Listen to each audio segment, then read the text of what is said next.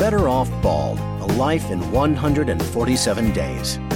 A serialized nonfiction podcast that chronicles the story of 15 year old Adrienne Wilson's 147 day battle with primary liver cancer. As she lay dying, Adrienne taught others, including her older sister Andrea, who raised her, how to live.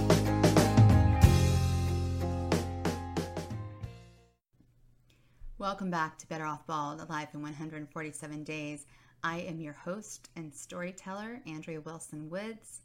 Whether you are watching the video or listening to the podcast, I really appreciate you tuning in. Let's get started. Days 29 through 30, Wednesday through Thursday, June 13th through 14th, 2001. It was the first time I had heard music like that. Everything was so amazing the guitar riffs, the drums, the bass, everything. That summer, 1995, was probably the highlight of my life. It was my first time to a beach, Santa Monica, Venice, the best. My first time riding in a VW van, my first time surfing, and my first time listening, really listening with both ear and soul to music. My favorite bands are still the ones I listened to back in 1995. Excerpts from Adrienne's journals. Wednesday morning, Adrienne wakes up in intense pain. A nine, she says. I feel helpless giving her Tylenol 3, but it's all we have. Since we already have medical appointments scheduled for today, I call ahead to alert Dr. No about the recurrence of the liver pain. He is not available, but someone at the clinic agrees to manage the pain with Dilaudid, which we can pick up at the clinic until we see the good doctor tomorrow. Adrienne nods when I tell her this news. Then she crawls into the car, already exhausted at 8:30 in the morning. We check in at radiology and pick up the contrast drink needed for Adrienne's CAT scan that morning. The drink is the color of apple juice, but instead of tasting sweet, the contrast has a bitter metallic taste, like drinking liquid copper. Adrienne takes large swigs of it as we walk over to the clinic, where her lab work will be done. A nurse calls out Emma, which means it is Adrienne's turn. We are getting tired of correcting people, so we let it go. Adrienne sits in the designated chair, I stand. I spot the needle right away. There's no need to prick her. She has a central line, I say. On cue, Adrienne pulls the line out of her bra and lets it hang over the collar of her shirt. The nurse stares and then states, I don't know how to draw blood from that thing. Well, then, I say, find someone who does. The corners of Adrienne's mouth turn up. A slight smile, without teeth, but I'll take it. After a competent nurse retrieves Adrienne's blood from her line, we leave the clinic and walk back over to radiology. A cacophony of children's voices echoes from the waiting room. Great, says Adrienne.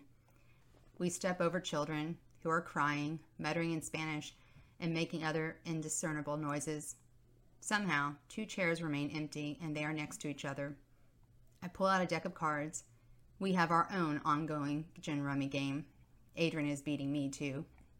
After a few hands, she is bored and draws instead. I try to read, but the constant clamor breaks my concentration. Almost an hour has passed when we hear, Emma Wilson, please come to the desk. Making Adrienne comfortable for the CAT scan is no small feat. Lying flat is the most difficult position for her for any length of time. The orderly arranges pillows in an effort to ease Adrienne's pain. I wish we had picked up the Dilaudid already.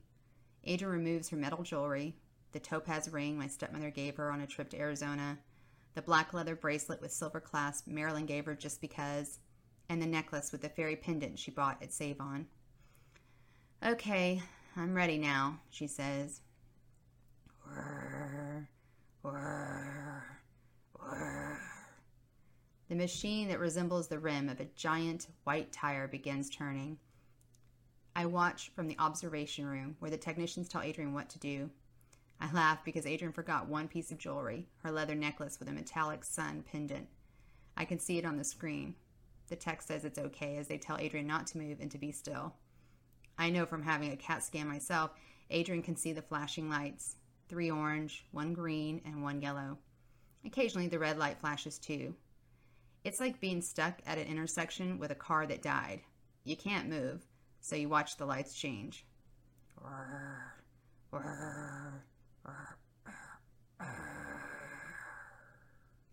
Like a Ferris wheel, the tire gradually slows down before coming to a stop. Whoosh! The roller coaster sailed by us, barely a whisper lost in a din of giggling children, chatting adults, and shooting carnival games. Adrienne was sporting a pair of oversized pink sunglasses with blue lenses, so I couldn't see her eyes, but I knew she was having the time of her life.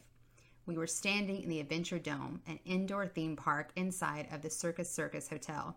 She laughed as she ran from one game to another, accumulating a collection of useless junk that would always remind her of this trip. Dan and I took her to Las Vegas after her first Christmas in Los Angeles. While he was the consummate gambler, Adrienne was the wide eyed eight year old, dazzled by the sights and sounds of Sin City. We walked the entire strip, letting her sip our watered down strawberry margaritas from the Frontier Hotel. The Riviera, the Excalibur, the Mirage, we saw them all.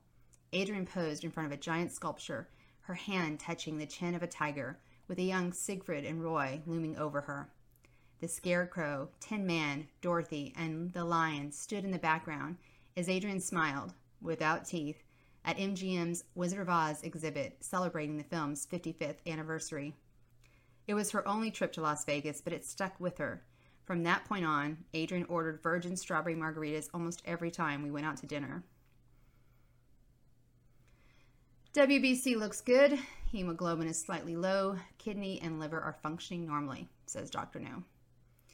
He has mastered his flat, neutral voice over three decades. It is Thursday, and we are at our official post chemo follow up appointment. What about my hearing? Adrienne asks. Normal, replies Dr. No.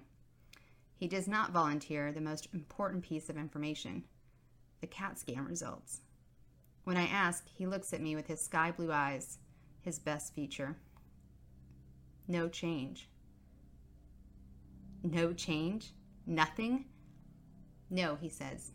There is no change. The words hang in the air before falling fast to the ground. No change, which is better than a bad change, but not as good as the tumors are smaller now, or the dots have disappeared from her lungs, or it's a miracle. No change beats me up and then walks away as if nothing has happened. Fuck you, no change. The drone of the doctor's voice brings me back to where we are now. He is saying he does not believe the nausea is chemo related. If not the chemo, what then? I ask. He doesn't answer. He switches Zofran for Zantac because he worries Adrienne's body will become acclimated to Zofran, thus rendering it useless. I am doubtful an OTC like Zantac is going to stop the nausea with no known cause, but I say nothing. Dr. No says to check in tomorrow at 8 a.m. sharp at 4 West for the second round of chemotherapy. Can I go swimming? asked Adrienne. My sister said I could take surf lessons this summer. Out of the question, Dr. No replies as he looks at me. Public pools have too many germs, and the ocean's waves are too big. She can wade in a private pool if she's careful. I hate how he speaks to me instead of Adrienne as if she's not there. One sister discouraged, the other defeated. We trudge to Adrienne's next appointment. I flip through a People magazine while Adrienne takes her hearing test. The celebrity gossip bores me now, so I'm about to put it back on the table when something tells me to look again, from back to front this time. On the last page, I read an article about Shelley Fabares, the actress received a life saving liver transplant after suffering for two years from an autoimmune form of hepatitis. I glance at the date on the magazine November 13th, 2000. She must be doing well, I think, because if she had died, I would have heard something by now. I tear out the article because it gives me hope, something tangible to hold on to. During the summer of 1995, Adrienne met my male friend, Adrian, he always called me Ange, as if my name were Angela or Angelina. It was odd yet endearing, which sums up Adrian's personality. Add flaky to that description. Adrian and I had been co workers in college, lovers when it suited us, and mostly friends. I liked him from the moment we met because of his name. I told him my sister's name is Adrienne too, but it ends with I E N N E instead of I A N. Cool, he had said. To me, it wasn't only cool, but a serendipitous sign I was where I was supposed to be, and leaving Adrienne with our mother had not been a mistake. Of all my college friends, Adrian was one of the few who accepted Adrienne on her terms, as well as my new role as her parent. I don't know who liked whom first, but when Adrian met Adrian, they took to each other right away. Not only did Adrian take Adrienne to Raging Waters, but he also took her to the beach several times that summer. Riding in his VW van, they listened to K Rock, LA's top alternative rock station. Adrian introduced her to bands I never listened to, such as Jane's Addiction, Blind Melon, Stone Temple Pilots, Spin Doctors, Soundgarden, and Nine Inch Nails. Soon, Adrienne was watching reruns of Woodstock 1994 on MTV. Dave Navarro and Trent Reznor became her heroes. Between the dry heat of Los Angeles and salty waves of the Pacific, Adrian planted a seed. With John's cultivation, Adrienne developed a love of music. Adrian became the big brother Adrienne never had in Aiden, who lived with her and our mother for less than a year after my father kicked him out of his house for threatening my stepmother. Aiden, who got drunk and vomited in Adrienne's bed. Aiden, who shot seven year old Adrienne with a BB gun more than one time. Aiden, who hit Adrienne but called it spanking. When I visited for Christmas that year and saw what was going on, I came unglued. Our mother did nothing. I imagined she was too busy working and popping pills to pay attention. Aiden was bigger than me, but I was stronger. I held him by his throat, pushed him against the wall. I said, If you ever, ever touch Adrienne again, I will kill you. I meant it. Adrienne forgave Aiden long before I was able to. My relationship with Adrian grew more complicated as he spent more time with Adrienne, who began seeing him less as a brother and more like a father. Long suppressed feelings surfaced. The weight of my heart was through Adrian, and Adrian had a one way ticket. One night, Adrian babysat for me so I could go on a date with a handsome lawyer. Adrienne, in rare form that night, refused to speak to my date, dropped to her hands and knees, barked like a dog, and bit him. It was my first and last date with the lawyer. Adrienne had a way of weeding out the assholes. Although she never said as much, I think Adrienne wanted Adrian and me to be together, which, coupled with my desire for more than a friendship, led to disaster. After my car died for the umpteenth time, Adrian agreed to take us to my employer's house for a party. He never showed up. He said he forgot. Then he stopped wanting to spend time with Adrienne. Since the warm summer days had fallen behind us, I thought it was too cold to go to the beach, their favorite activity. I asked Adrian to go on a game show with me with the sole purpose of winning money in time for Christmas. Had he stuck to our plan, we would have won the show and walked away with $1,500 cash. Instead, we lost. I didn't speak to him for a month. He promised Adrienne his keyboard for her 10th birthday in April. He would stop by Monday, he said. She waited up for him, but true to his nature, he never arrived. Tuesday went by, then Wednesday, and finally on Thursday he appeared, keyboard in hand, full of apologies. Each night he said he would be there, and each night Adrienne stayed awake, looking forward to seeing her favorite person. Flaking on me was one thing, but I couldn't stand by and watch Adrian disappoint Adrienne. Too many people had already failed her, especially men. I ended our friendship with a simple letter and banned him from our lives, an action Adrian deemed unforgivable. Wearing a shirt that reads Choice, not Chance, determines our destiny. Sharon, one of Adrienne's closest friends, walks in our house around 6 o'clock that evening. I might have agreed with that slogan a month ago, but now I ask myself, who the hell chooses to have cancer? I say nothing about the shirt to Sharon. Instead, I lead her to Adrienne's room where Eli and Adrienne are sleeping. Adrienne opens her eyes when she hears my voice, which after years of teaching is always a bit too loud. She smiles at us with sleepy eyes. Like sunshine pouring into a room after opening the blinds, they reveal an alert mind despite her fatigue. I leave the three teenagers alone, comforted by the pitch of their voices Sharon a soprano, Adrienne an alto, and Eli a bass. John stomps through the door an hour later, yelling about that damn truck in his parking spot. My efforts to calm him down are useless. He's in full blown temper tantrum mode. Sharon hears his voice, walks into our kitchen, and apologizes to him. Her cheeks flush with embarrassment as she tries to make herself disappear by pulling her body into itself. Head down, shoulders up, chest contracted, she slinks out the door to move her truck. Her fear goes unnoticed by John, who is too busy checking on Adrienne to give much thought to anyone else. Sharon returns, mumbling more apologies. I assure her she did nothing wrong. John overreacted. I don't tell her his outbursts are often a reflection of his own insecurities and that his superiority complex causes him to hurt people's feelings all the time. Once he commented how ugly this woman on TV was because she had stretch marks on her breast. He didn't see Adrienne's reaction or realize the impact his words had on her self esteem. Last year, he gave me speech lessons for Christmas because he believed I spoke poorly and this deficiency was hurting my acting career. Most of the time, John means well, but sometimes he's just an ass. The phone rings. A male voice asks, Have you seen my daughter, Sharon? Yes, she's here. I'm Andrea, Adrienne's sister. You must be Sharon's father. My attempt at a friendly conversation is met with irritation. Put her on the phone, says the man I've never met. Sharon's father is in town for her graduation, which Adrienne wanted to attend but can't because of chemo. Sharon nods a few times and hangs up. Is everything okay? I ask. Sharon says, Yeah.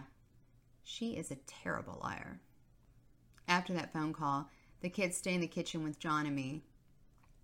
We talk about graduation and Sharon's college plans until she sobs. I try to meet John's eyes, hoping he can read my thoughts, but he averts my gaze. Sharon thinks this is the last time she is going to see Adrienne. I want to shake those thoughts right out of her head. Stop it. Stop crying. Stay positive. Adrienne consoles her. Don't be sad. You can come visit me for Christmas and stay here with us. I nod my head in agreement, seconding Adrienne's offer. But I am lying. Either I will be too overwhelmed with Adrienne's medical care, or there might not be. Stop it! I scream at the voice in my head. Stay positive, damn it. Sharon's cries are muffled now. She offers Eli, who lives less than 10 minutes from us, a ride home. The soft thud of the door closing behind them hits my heart. My back to Adrienne. I take a deep breath. I need to refocus my energy. I turn around. I'm going to miss her, says Adrienne. I want to promise her she will see Sharon again, but I can't. We both know tonight was more than I'm going off to college goodbye. By saying nothing, we speak the truth. Unable to afford all the books I want to buy, I narrowed down my first purchase from Amazon to four titles Everyone's Guide to Cancer Therapy, The Cancer Recovery Eating Plan, Childhood Cancer A Parent's Guide to Solid Tumors, and the Physician's Desk Reference for Herbal Medicines. From chemotherapy to nutrition, I will learn how to battle the tumors, squash them, shoot them like the aliens they are. It will be like that old arcade game, Space Invaders. The tumors will hover over me until I push a button. Bam! Bam, bam! Bam! The books are my ammunition. I will kill one tumor at a time and then continue to the next level, only to start all over again. Tomorrow, Adrienne will begin her second round of chemotherapy. We have advanced to the next level without killing any of the aliens. The bullets didn't work. The tumors seem to have a force field that protects them from the liquid poison. The only button pushed in this game is the PCA when Adrienne is in pain. I can't shoot the tumors. Hell, I can't even see them. I picture them as these pulsating, hissing bubbles of skin but they probably look far less threatening under a microscope. Watching Adrienne sleep, I see much suffering her body has endured at the hands of the enemy. She has to lie down at a 45 degree angle. She has almost no hair left. Her skin has lost its natural olive tone. She has a tube in her chest, and she has lost 10 pounds so far. We didn't know the tumors existed a month ago. A silent war raged in Adrienne's body, her immune system defenseless against an enemy that had already invaded her lungs. The only signs of trouble were the cessation of her menstrual period and the pain in her right shoulder. Liver cancer represents the worst kind of adversary. We can't see it, hear it, or touch it. A quiet, invisible predator just out of our reach.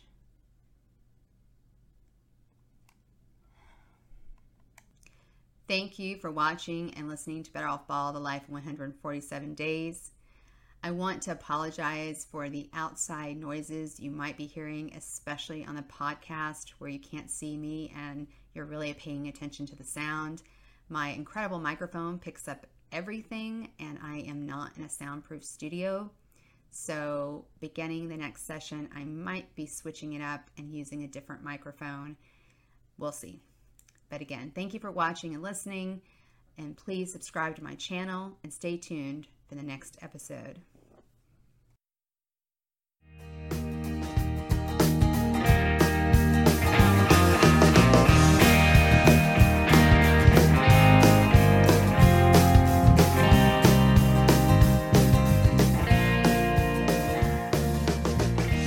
You just heard a chapter from Better Off Bald A Life in 147 Days, a story told and written by Andrea Wilson Woods. If you enjoyed this episode, subscribe to our podcast, share it with your friends, and leave us a review on iTunes. Thank you for listening.